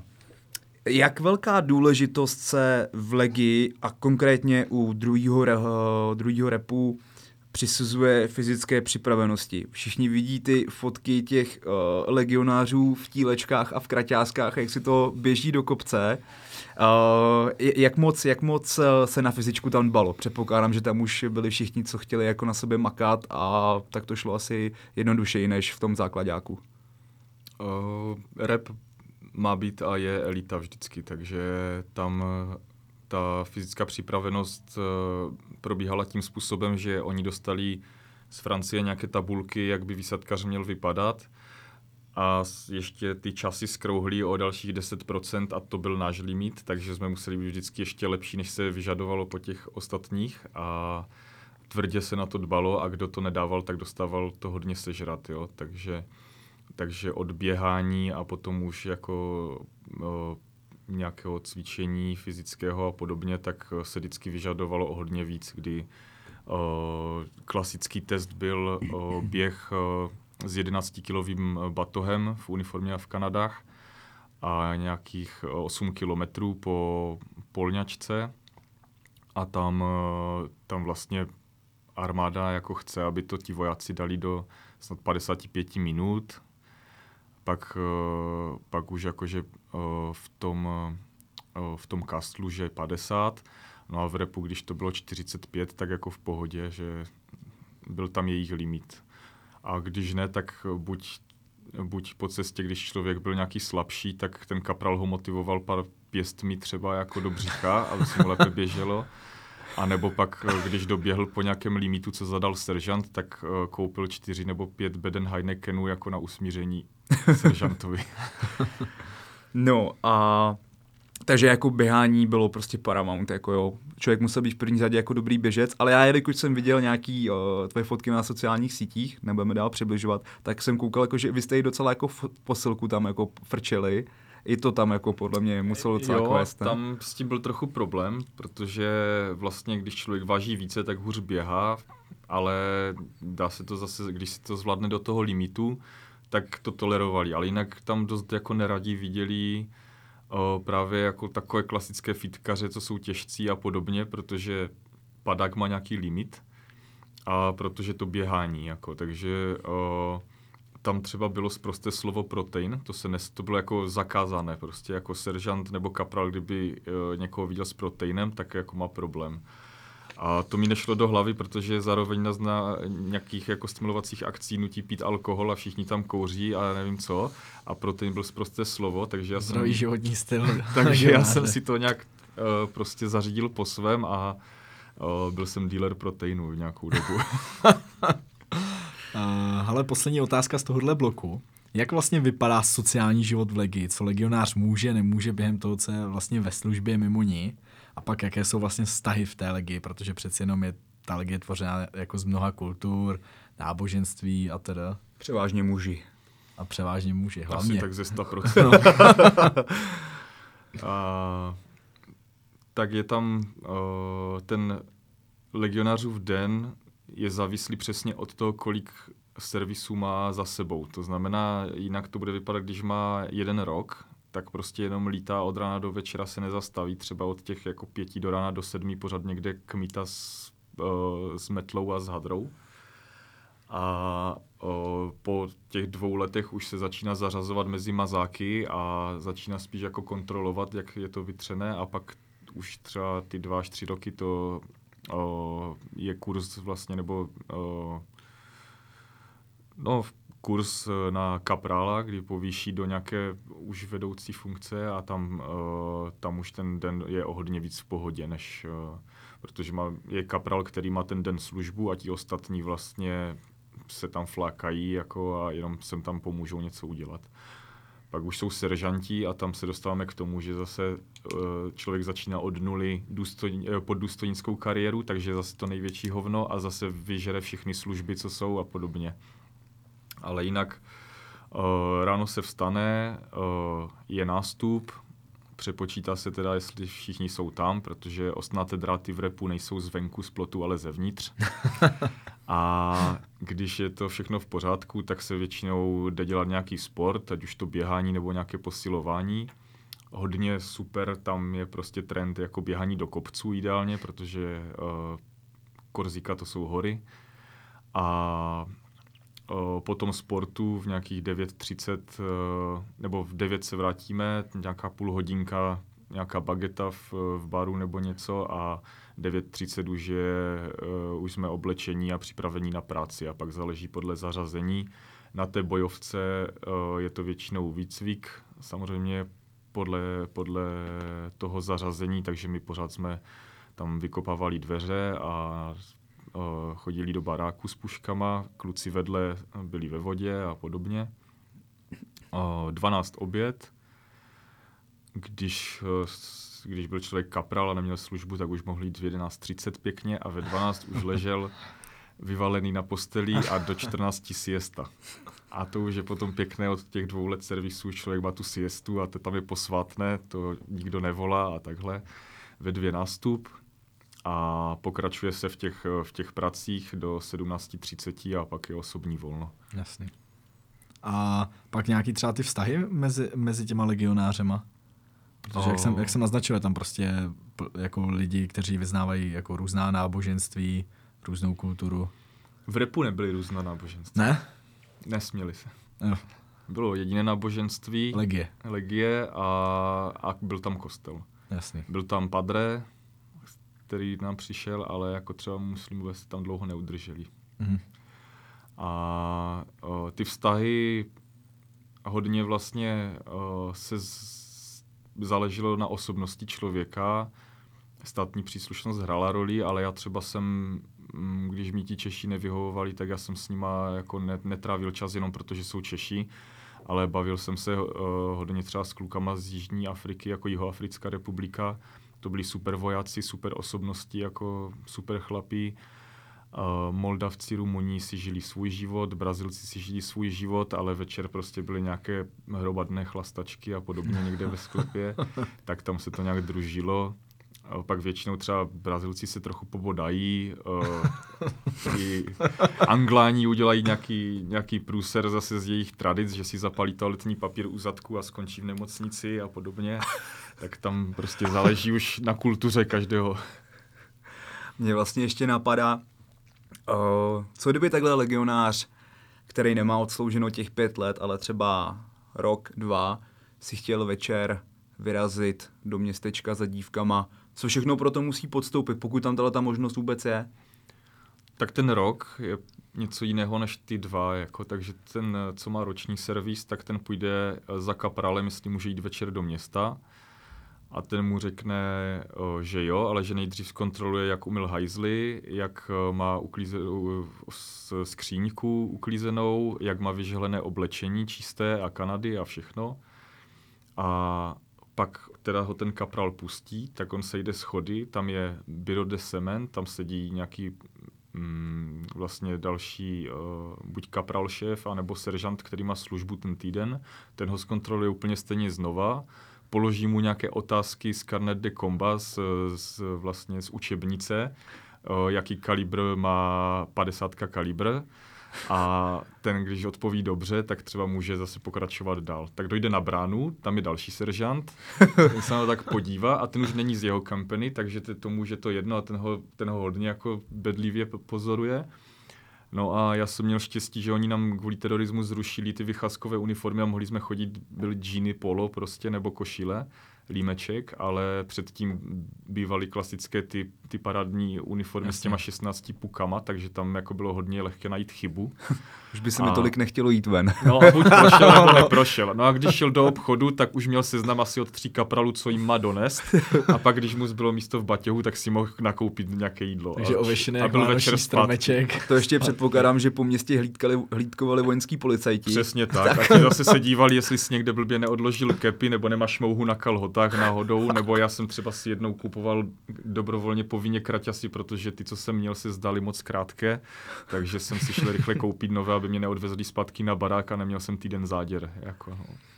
uh, já jsem slyšel v jednom podcastu, že uh, na repu jako funguje vojenská šatlava a prej je furt plná. Bylo to tam takhle i za tebe? Jo, to je, to je super náhodou.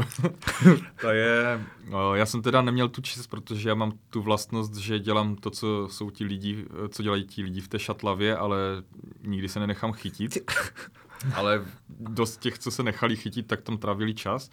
Ale ono kolikrát bylo lepší být tam, než prostě přímo na, na tom, na, na baráku, protože my jsme měli nějaký zaděr, takže my jsme ráno šli běhat tam někde nějakou horu, vrátili se kluci z, po 15 kilometrech jako v kopci zřícení, pak šli uh, nacvičovat uh, nějaký boj nebo něco, nebo tam běhali celý den za transportérem, pak dostali ještě nějaký záděr a to a kluk prostě tam, co je v té, v té base, tak si tam akorát se smetákem uklízí regiment a do basy mu samozřejmě propašujeme všechno, co potřebuje, takže přes zeď mu dostanem uh, mobil, alkohol, bedny s pívem se schovávají různě po regimentu, ať tam mají kluci co pít a ti si tak jako odpočnou docela.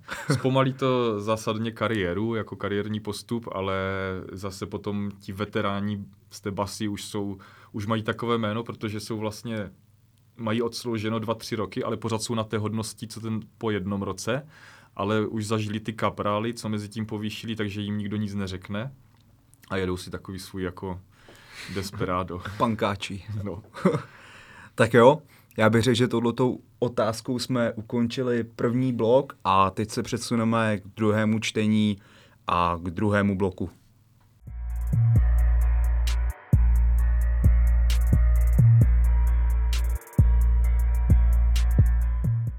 Od té doby, co jsme dorazili do střední Afriky, byl rytmus docela intenzivní. Pracovali jsme někdy kolem 14 hodin denně a většinou jsem byl hodinu v noci na stráži. Když jsme dorazili do Bouaru, velitel Čety se rozhodl dát nám volno. Všichni byli rádi, protože jsme na tento den čekali už delší dobu. Probudil jsem se kolem 8 ráno, uspořádal si věci a dal si na čas, abych proměnil MRI v něco poživatelného. Čtyři měsíce, které jsme strávili ve Středoafrické republice, naučili celý tým, jak z těchto konzerv vytěžit maximum – Každý znal složení jednotlivých menů a jídla, která ostatním nechutnala, takže se prohození věcí stalo automatickým. I když jsme v Buaru měli pravidelnou pracovní dobu, bylo to období, které mě během našeho nasazení bavilo nejméně.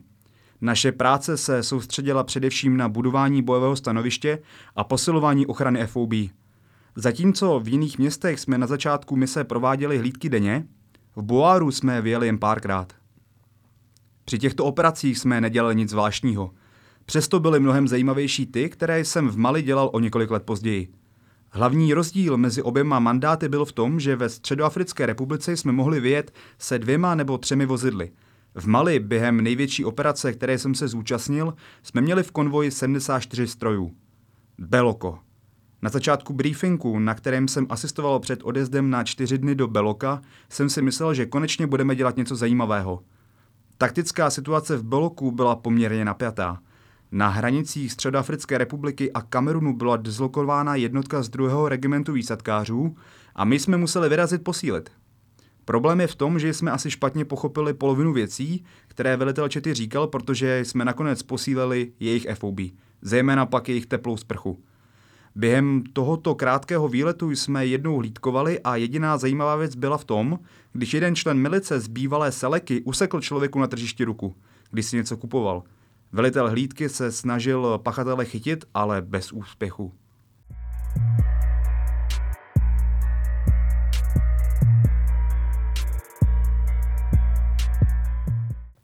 Tak a tímto úryvkem jsme otevřeli druhý blok tohoto podcastu, kde se přesuneme k akčnějším záležitostem a sice k Jirko tvým zahraničním výjezdům.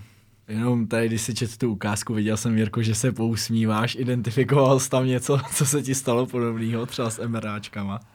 Je to, jsou to klasické věci, no, které prostě eh, člověk si ty svoje eh, kuchařské dovednosti hodně vylepší, protože základ je pořád stejný a už podle čísel se zbíhají hladové krky a o, třeba ke kávě mám takový dobrý vztah, když tady si vychutnávám espresso, ale nejhorší způsob kávy je právě na takové misi, když jedete v Obrňáku a sypete si tu instantní kávu do pusy a zapíte teplou vodou, která se vám ohřála v tom autě, tak člověk pozná dno i, i ten vrch. No.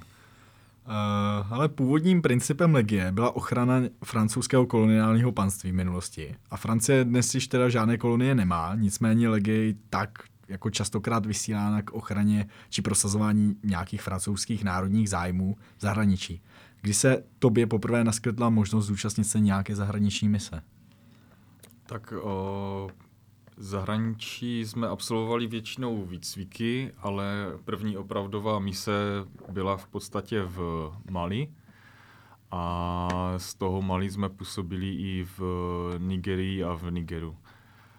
O, to bylo v roce 2018 a bylo to vlastně o, ta podstata, proč já jsem se hlásil k nějakému repu a k vůbec do francouzské armády, protože jsem chtěl vyjet ven. A tam potom jsme viděli, nebo nám začal víc dávat smysl ten výcvik, který jsme podstoupili předtím, když si člověk říká, proč nás takhle zadírají, proč je tohle a proč je tohle. A taky jsme začali uh, hodně rychle vidět rozdíl mezi legií a ostatní armádou. Hmm, absolvovali jste před uh, tou misí nějaký jako workup? Jak jste se vlastně na tohleto operační nasazení připravovali, když už jste věděli, že tam pojedete? Pokud to je uh, plánovaná mise, což tady ta byla, tak už uh, skoro rok dopředu se ví, že se, že se někam pojede a v podstatě útvar dostane rozkaz, že se má připravit na, na výjezd. No a celou dobu se lidi modlí, aby to tak dopadlo, protože ono hodněkrát se stane, že se připravujete a pak se nejede nikam. A my jsme měli to štěstí, že jsme teda odjeli. Ta příprava uh, spočívá hlavně v, uh, v adaptaci na ten úkol, co tam bude. Takže pokud jsme jeli do Mali, tak to bylo hodně o výbušnínách a na stražných zařízeních, takže jsme se uh, začali více věnovat nějakým formacím kolem obrněných aut, uh, identifikaci výbušnín, uh, reakci na napadení, na nástřel a věci, které bychom tam mohli potřebovat. Když jsme jeli na jinou misi, třeba na, do Nové Kaledonie, tak to bylo spíš o anti-riot technikách a podobně. Jaké byly vlastně tvoje bezprostřední dojmy po přicestování do Mali, nebo do, vlastně do Afriky? Jako předpokládám, že předtím tam nebyl asi v Africe. Jo, nebyl a první jasně horko, že jo. Člověk vystoupí z letadla a je to facka, je to, vidí to teď na sobě tu uniformu s tím dlouhým rukávem komplet a říká si, jak tady vydržím. A uh, pár minut potom, když už jedem autobusem směrem základna, tak ten první šok, co člověk do té doby viděl jenom z televize, prostě tu opravdovou Afriku, ty, ten bordel všude, ty vraky aut, uh, ti lidi, prostě chudoba a podobně, tak uh, to bylo takové, že, se, že je to jiné než doma. No. Vlastně v té době tam už vlastně probíhala francouzská vojenská operace Barkan, které jste vlastně vy byli součástí. Ta operace, aby jsme jenom jako přiblížili posluchačům, neprobíhá jenom v Mali, ale právě na pomezí těch několika sahelských států, jako je Niger, Čad a tak dál. Jaké úkoly se tam právě plnili a v jakých regionech jste působili? Ty regiony si, si říkal, že si úplně jako nepamatuješ, ale tak jako obecně, jaké úkoly se tam plnili? Uh, hlavní naše základna byla v Gao, takže jsme se pohybovali v jeho okolí a no, vlastně ty regiony zase jsou je nějaká oblast Sahelu, té pouště. A pro nás byl hlavní úkol vlastně vyhledávání nějakého nebezpečí, k potenciální hrozby, vlastně o, teroristi, kteří se přes den schovávají za uniformu malijských vojáků a v noci dělají pro někoho jiného. A prezentace síly určitě. Takže o, byly tam třeba dlouhodobé operace, kdy jsme pět týdnů o, žili o, v obrněných autech a vyjeli jsme, vyjeli jsme z, ze základny, o, tak jak ve vaší ukázce bylo nás kolem 50-60 aut v koloně a žili jsme v podstatě jako karavana ze dne na den. Takže průměrná rychlost takové karavany asi tak 5, 5 až 10 km za hodinu, protože když vám z 60 aut uh, nějaké zapadne, stává se to celkem často, takže kolona stojí, je v nějaké formaci a pak se vyhrabe jedno auto, pojedem a zapadne druhé. A uh, na noc vlastně se z těch, uh, z těch aut postaví nějaká obrana formace, kdy jsou, kdy jsou tam hlídky a dá, vlastně dáváme pozor na to, aby, se, uh, aby nedošlo k nějakému napadení nebo aby jsme na něho mohli reagovat. To byla dlouhodobá věc a kratší mise, ty byly vždycky zajímavější a to byly třeba mise v uh, kooperaci právě s komandem, kdy z dronu jsme dostali informace, že je někde podezřelý pohyb nebo že by mohlo být podezření na nějakou základnu, takže se vlastně udělala mise většinou noční výsadek z vrtulníků. Nebylo to teda na padáku, byly to výsadky na zem a tam už prostě si člověk říká jako wow, to je jak z filmu, to je to, proč jsem tady chtěl být. Jo, když si člověk dává noční vidění na oči, nastupuje do mašiny s ostrým kvérem a letí se někde lovit, tak je to prostě asi nejvíc, co se týče adrenalinu, co jsem jako zažíval. A je to docela návyková věc. No a potom byly další, uh, další mise uh, ve formě výcviku lokální armády třeba. Uh, ty při plnění těch úkolů se 100% musel dostat prostě do kontaktu s místním obyvatelstvem. Jaký byl nejčastější charakter těchto střetnutí prostě s Afričany? Tak naštěstí eh, to Mali ještě v té době bylo nakloněné té francouzské přítomnosti, takže ty reakce těch běžných lidí byly přátelské.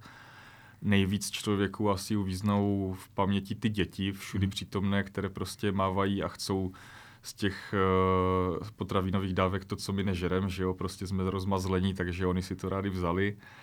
A obyvatelstvo bylo přátelské, ale i většinou dost zdrženlivé, že, hmm. že viděli jsme ty opatrné pohledy, což bylo ve větších městech a pak, když jsme zajížděli do oblastí, kde třeba nikdy francouzi ještě nebyli, tak tam už to bylo hodně ostřejší, jako už jsem viděl, že nás tam nechcou. Když jsme přijeli a vstupovali jsme už do té vesnice v nějaké taktické formaci, protože bylo podezření, že tam už budou nějací lidi, co nejsou úplně nakloněni naší přítomnosti, tak tam už to šlo vidět, e, lidi se zakrývali, odcházeli bokem, schovávali se a, a tam už si člověk dával pozor na každého, sledoval ruce a všechno. Jasně. Mm-hmm jak probíhala kooperace s malijskou armádou, protože o, pamatuju si, když mi právě kolegové popisovali své zážitky z Mali, tak ty právě říkali, ve chvíli, kdy se vypaří, začíná problém.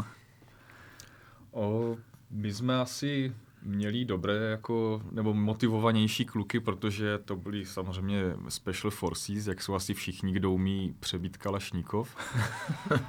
A... Drží zbraň.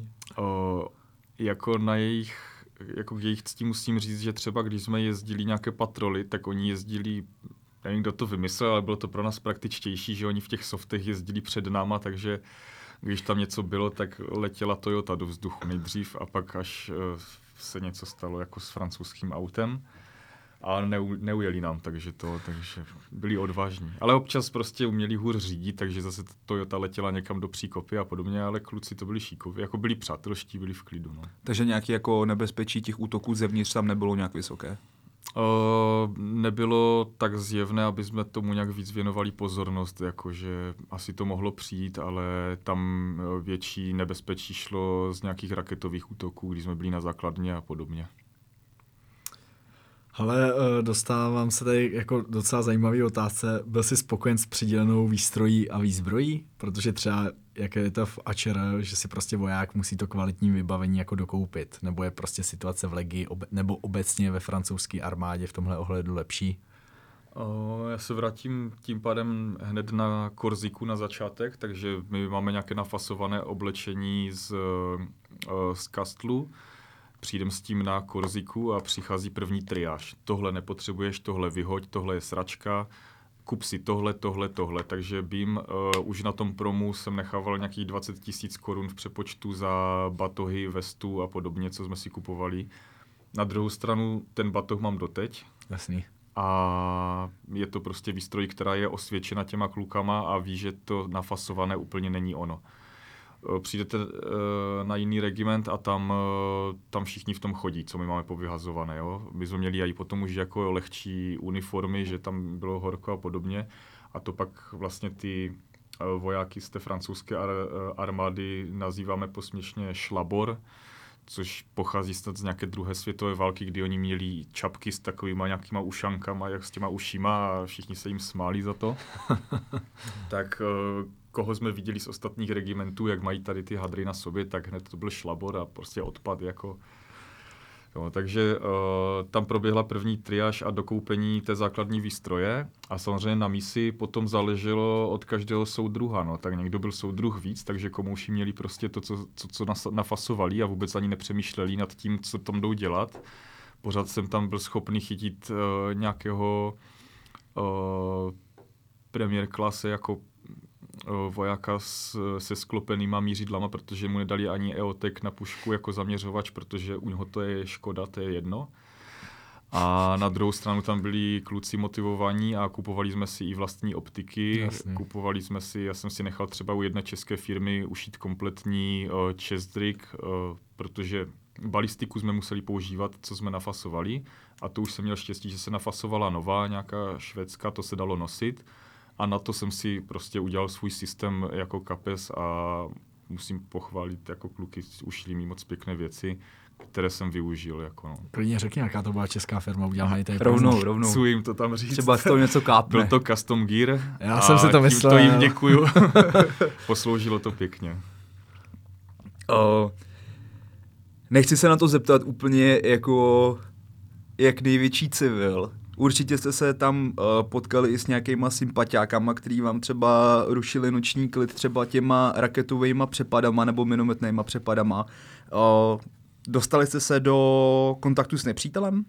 Dostávali jsme se a ten první byl nepřímý a to si pamatuju asi nejvíc, protože to bylo to wow, jakože jo, už je to tady protože jsme třeba dva měsíce uh, jezdili ty patroly a nedělo se nic a člověk si říká, hm, tak jako prostě nebude žádná akce a tak. Někteří zase byli rádi, protože teď tam byli pro ty prachy, že jo, a doma měli rodiny. A já si pamatuju, když jsem spal venku v lehátku s moskytierou, protože ve stanu bylo horko a najednou slyším takové jenom bum v noci. A tak se podívám a říkám, co je? A další bum bum a už člověk vidí ty záblesky a tak a úplně jo. jo, je to tady, tak už se dělají ty postupy a teď to bylo vidět, no. Bylo vidět prostě kluci, co se těšili a bylo vidět kluci, co se jako posrali, ale nezáleželo to na hodnosti. Bylo to prostě o typu osobností vždycky ta reakce na to, jo. Takže na světě... my, když jsme si na sebe naházeli v, uh, vesty a vzali pušky, tak jsme čekali teda, že by měla přijít ta vlna potom ten dodatečný útok jako už e, s lehkýma zbraněma a ti lidi, že nám najedou do kempu, ale to se jako, bohužel to nepokračovalo tu noc. Ale byl to první jako wow moment, ten první kontakt asi takový, no. Já jsem chtěl říct jenom pro milovníky seriálu Generation Kill, že na světě jsou dva typy lidí, reportéři a trombly. no a jaký, jaký na to vlastně udělal jako dojem nepřítel? Mm, jako z morálního hlediska se mi to těžko soudí, protože já vím, jak Francie a její síly fungují. Na druhou stranu je fakt, že eh, něco jiného je, když Francie si dohlíží na svůj píseček někde v oceáni a ně, něco jiného je, když fakt jsou prostě tam gengy, které terorizují lokální lidi. A uh, ten ta příprava samozřejmě v té armádě je o tom odosobnění toho nepřítele, takže člověk jako prostě to, nad tím tolik úplně nepřemýšlí. A na druhou stranu kulturně je ten nepřítel tak vzdálený pro nás, že s tím nebyl úplně malý, jako nejmenší problém, aby člověk jako to pobral jako nepřítele, že něco jiného je asi valčit proti jako islamistickým skupinám v Africe a něco jiného je asi prostě valčit na Ukrajině. Proti kulturně blízkým. Ale já jsem tu otázku směřoval spíš jako z toho takticko-operačního hlediska, jestli byly prostě eh, ty jejich útoky nebo celkově to jejich chování jako amatérský, nebo bylo tam jako cítit třeba nějaká uh, dávka jako operačního umu, taktického umu? O, měli určitě postupy, které fungovaly a co oproti té armádě vlastně je rychlost. To je, než my se zmobilizujeme a nastartujeme naše transportery, tak oni přifičí na Toyotách a na motorkách pokropí, co jde a buď jako umřou na místě, nebo jedou zpátky. No, takže nějaký klasický hit and run prostě, jo. Jo, ale je to, je to technika, z které prostě ten strach je, protože tam vlastně oni jsou schopni fičet 70-80 km v hodině jako tou pouští a člověk otočí hlavu a je to tam. Takže tam bylo fakt třeba dávat pozor. Já, to byla hlavně moje práce taky pozorovat do, do dálky, co se kde děje a kontrolovat, když jsme se někde zastavovali. Další věc vlastně jsou sebevražedné útoky, ty byly hodně uh, na motorkách, takže to jsme říkali, že jako valčíme proti Hells Angels. Vždycky každý motorkař, tak už jsem, ho tam, uh, už jsem ho tam sledoval, co veze.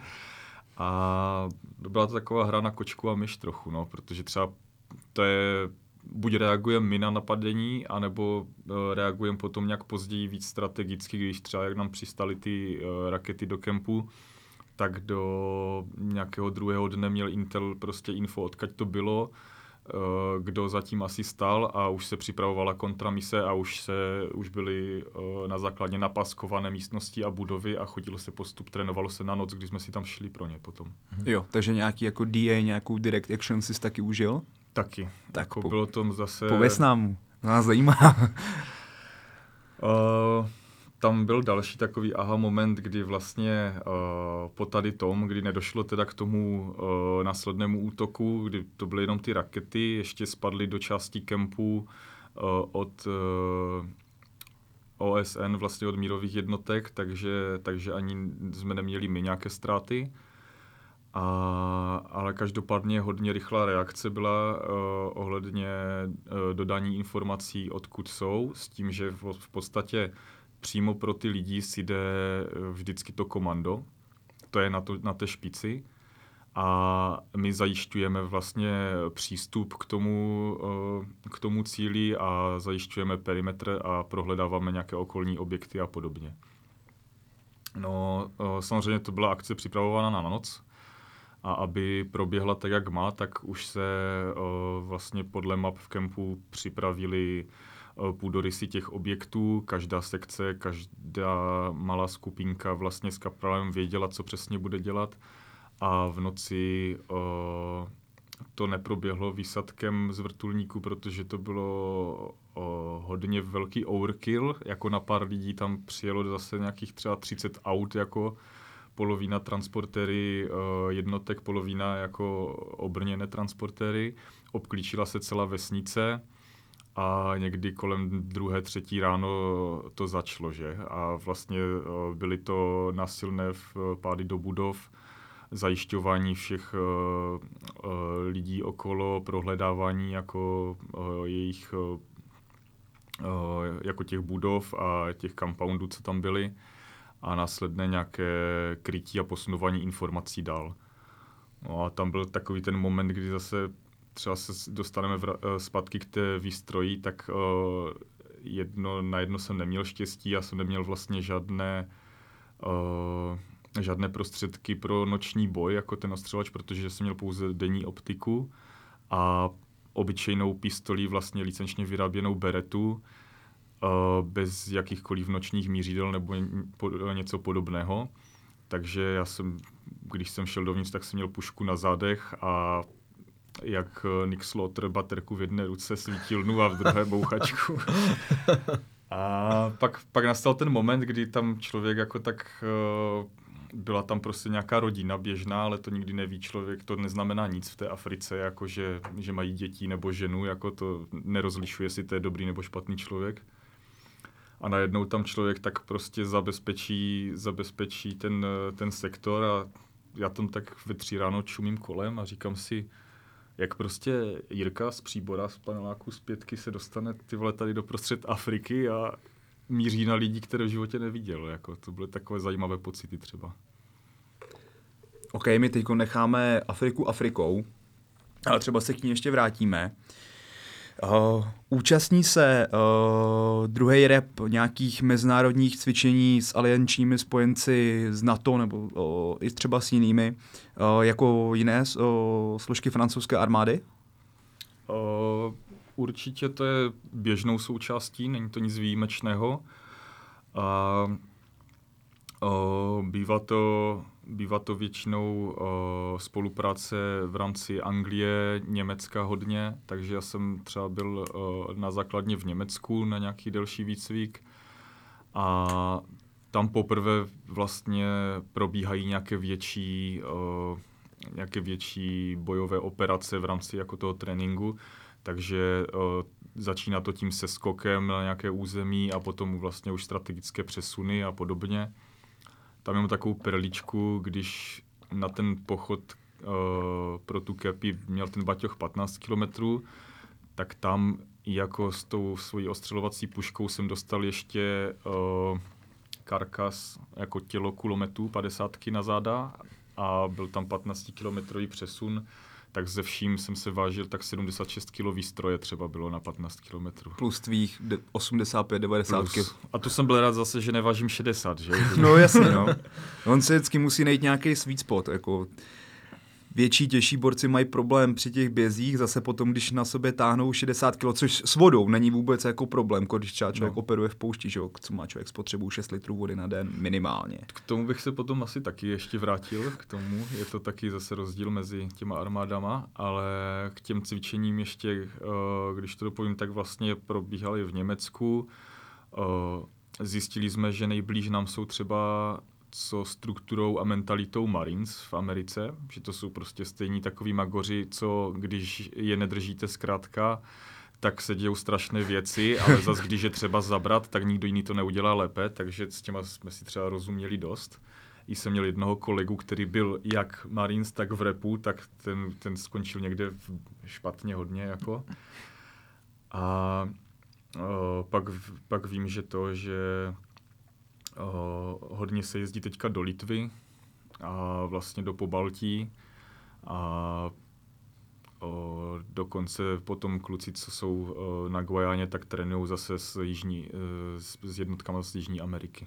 Mm-hmm. Tam, právě na to se chci zeptat, protože dost často se říká, že Legie je vlastně ta poslední pravá armáda. A když jsi byl na cvičení s těma ostatníma armádama, ať už američani, britové a teda, Uh, jak můžeš to tak srovnat? Jako jestli to je pravda, nebo právě si říkal, že mariňáci jako...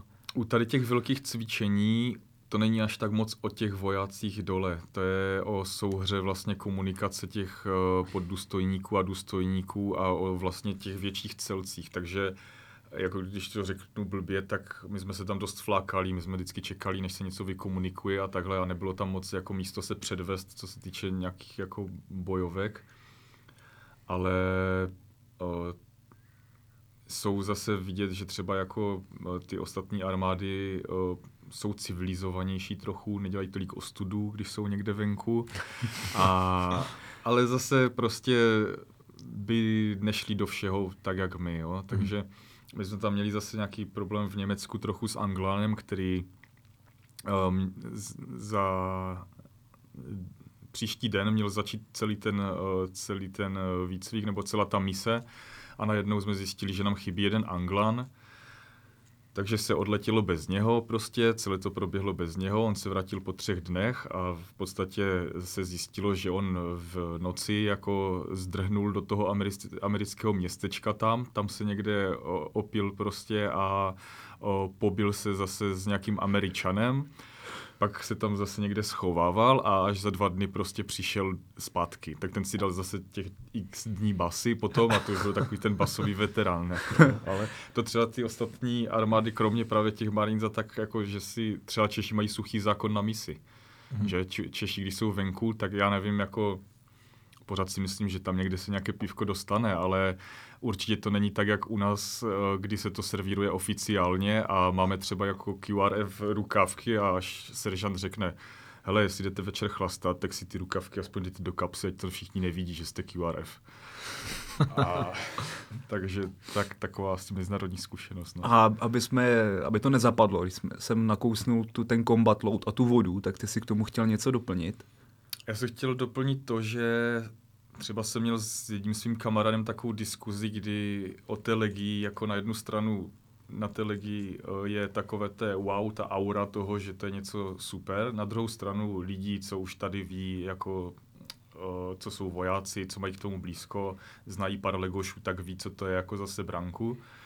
A, a ten zrovna mi říkal, no, tak víš, jak to tam je, jako prostě takové, že já říkám, no ale když nám řeknou, že prostě jdeme na pět dní do pouště čekat jako na nějaký přepad a budeme mít litr vody, tak my půjdeme prostě, jako a stává se u výcviku, že někdo takhle umře třeba, že, uh, že mu nedali napít nebo tak, jako, ale, ale my víme, že prostě půjdeme a ne, ne, neřekne nikdo, já nejdu, nemám vodu prostě což v ostatních jako normálních, jako u normálních lidí se to řekne. A hlavně by je tam nikdo neposlal s tím, ale u nás jsou s tím jako nahoře v pohodě, že? Vezme, všichni máme nějaký baťoch a tam první se dává munice, eh, komunikace, eh, vlastně jakože rádio a eh, věci pro noční vidění a takhle, to, co je důležité pro misi, a pak až jsou osobní věci, takže radista kolikrát si prostě nese litrovku vody, protože má, má omezený prostor a zátěž a nemá jako jo. Nemá spacák, protože se nevleze a takhle. A to je ta naše síla jako v tom, protože my půjdeme i takhle a většinou to vychází. A občas to prostě nevíde. No. O, jaký cvičení pro tebe bylo nejzajímavější, nejpřínosnější, nejvíc cool, cvičení, tak uh, myslím si, že uh, ten prvotní výcvik v poušti, kdy jsme byli v Emirátech, tak to jsem měl v podstatě rok servisu a už jsme byli, už jsme byli někde, uh, někde v poušti, kde jsem v životě předtím nebyl. Super byla taková zase takový moment, kdy uh, pro cestu ze země, z Francie nám, eh, když jsme ještě sloužili pod tím eh, cizím jménem, tak nám vystavili francouzské doklady, takže já jsem měl francouzský pas, na kterém byla pravda jenom fotka. A to si zase člověk řekne, wow, to je jako nějaký agent, to je prostě bondovka úplně jako, jo. A uh, tam vlastně jsme poprvé začali, uh, začali zjišťovat, že uh, v té poušti je to trochu jiné, než, než bojovat v lese a, a taky ta kultura, tak asi tam. Uh, s tím se pojí vlastně další otázka, jestli jsi se zúčastnil legendárního výcviku ve francouzské, francouzské Guajáně a jaký pro tebe případně ten výcvik v džungli byl? Někteří legionáři to vlastně označují jako nejtěžší část toho výcviku, že prostě je to úplně jiný prostředí. O, je to, říká se, že o, pravý legionář má zažít rep a Guajanu, já jsem teda splnil jenom tu půlku, takže já jsem eh, se do Guajany nedostal, protože jsem se tam nehrnul. Mm-hmm. nikdy jsem k tomu neměl vztah. Jako neměl jsem prostě vztah k té, k té džungli, neměl jsem vztah ani k těm misím, co oni tam dělají, ale samozřejmě jako dobrodružství mám, znám ty kluky, jsou tam moji skvělí kamarádi. Uh, nikdy se nevrátil člověk z Guajany, že by toho lítoval, že tam byl. Jo, je to prostě zase o level jinde, co se týče nějakých historek, co oni tam mohli nebo nemohli dělat a uh, jsou to vlastně jejich mise je chodit po džungli, vyhledávat uh, ilegální zlatokopy a likvidovat jejich uh, příbytky a osady, jo? takže oni prostě jdou a za, dneska už tam jsou u toho žandarms jako uh, policajti, aby trochu to mělo nějakou kulturu ale jinak pořád se tam prostě vypalují takové vesničky, zatýká se, zabavuje se materiál a podobně a ti kluci jsou třeba s baťohem měsíc někde v džungli a jsou závislí jenom jeden na druhém. Uh, nezažil jsem to. Jezdí se do takových uh, zemí občas turnanty, ostatní regi- regimenty jsou schopné to zažít jenom na čtyři, uh, na čtyři měsíce třeba ale uh, rep nejezdí právě proto, že tam byl kdysi nějaký průser zase, že někomu nedali napít a, a někdo tam umřel, takže tam rep nejezdí takhle. Jíst tapíří, koule a hady. Eh, bylo později možné nastívit, navštívit eh, Českou republiku v rámci nějakého, řekněme, jako opušťáků, respektive co obnášela možnost opustit na nějaký čas Legii, potažmo Francii a navštívit třeba právě Českou republiku. V podstatě zase podle zákona má každý voják nárok na já nevím, 8 týdnů dovolené, což jako tam nikdo neví, že za prvé, a za druhé, kdyby to řekl, že to ví, tak dostane akorát přes držku. A takže do toho prvního roku se občas některým povedlo se vůbec nepodívat domů. Třeba rok, rok a půl od té doby, co zaklepali na ty dveře, tak se nepodívali vůbec ven. Uh, já jsem se, já tak nějak po tom roce se uh, vlastně jsme dostali uh, dovolenou v podstatě jak celozávodní, že company po company. Některá company má alert, některá je na misi a některá je na dovolené.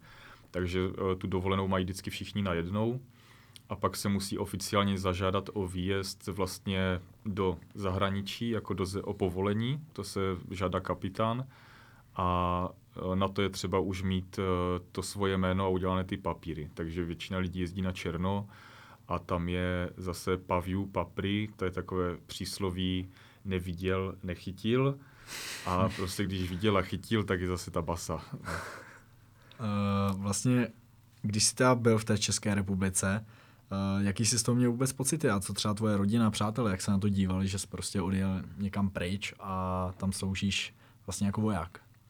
Mm, tak já jsem s nimi byl v kontaktu už jako po telefonu, že jo, a takže nějaké takové ty základní první dojmy jsme si řekli.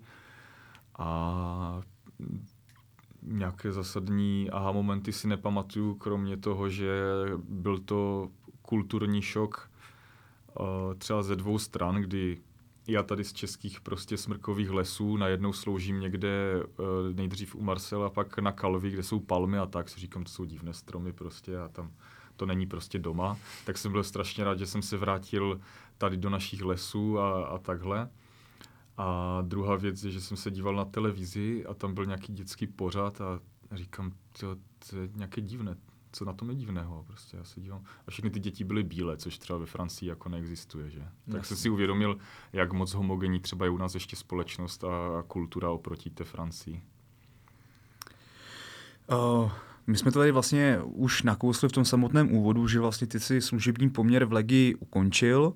O, nebudeme asi zabíhat jako do detailů, proč jsi to učinil. Nicméně, co takhle jako nejčastěji o, legionáře jako přinutí nebo přiměje k tomu, aby svůj služební poměr v legii ukončili?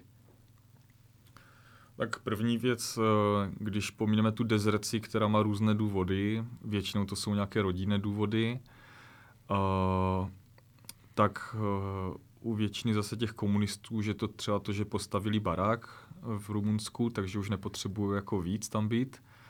A uh, pak je tam první hranice je těch pět let, kdy vlastně člověk dokončí ten první kontrakt a pak může svobodně odejít poprvé. Jako. Jenže už třeba po třech letech e, do něho hustí, ať podepíše nový, a buď to někdo podepíše rovnou, kdy se může podepsat rok až, až tři, což kdysi třeba se mohlo podepsat hned 15 a po 15 byl důchod.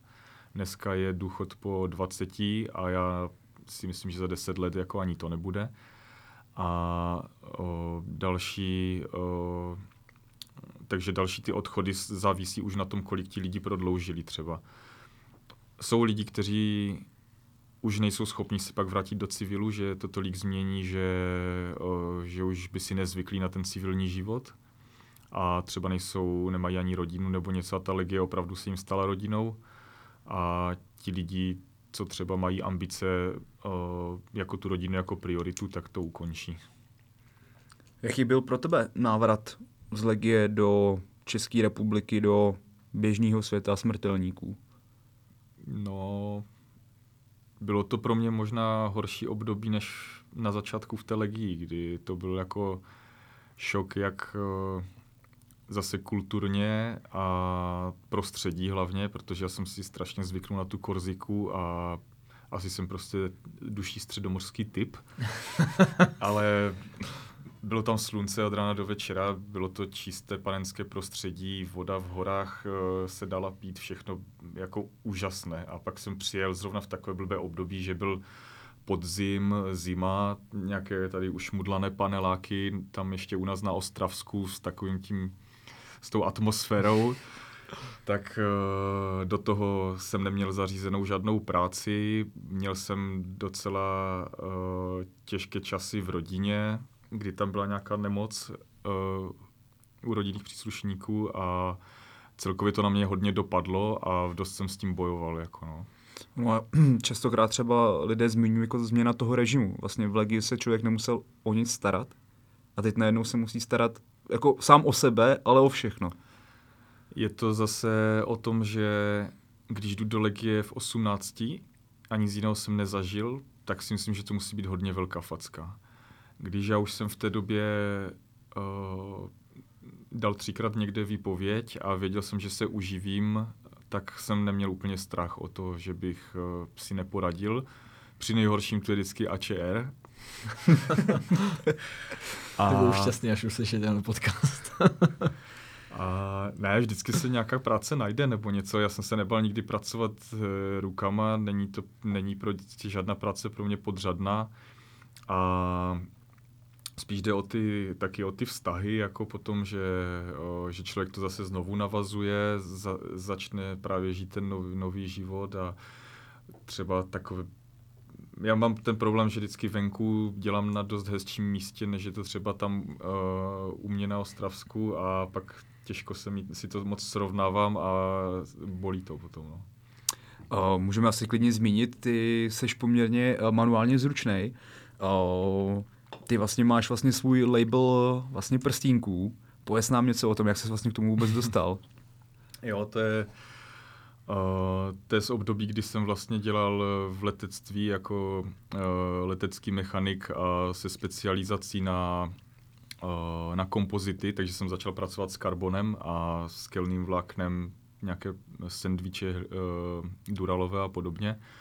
No a samozřejmě v tom je vždycky žena nějaká, že jo, takže tam byla v té době nějaká slečna, kterou jsem chtěl potěšit nějakým dárkem a nějakým způsobem jsem vymyslel první prstínek. Dneska, když ho si vzpomenu, jak vypadal, tak je to docela ostuda. Ale postupem času jako šel ten, ten vývoj a není to ani tak uh, jako nějaký uh, biznis nebo něco, ale spíš formou dárku a těší mě prostě, jak ta armáda je čistě destruktivní záležitost, tak mám i potřebu občas se někde realizovat jako tvůr, uh, v tvůrčí činnosti. Hmm. A vlastně co jiného jako plánuješ dělat teď, když jsi odešel z Legie? právě často se lidé z ozbrojených sil stávají třeba kontraktory. Nelákala by tě tahle cesta?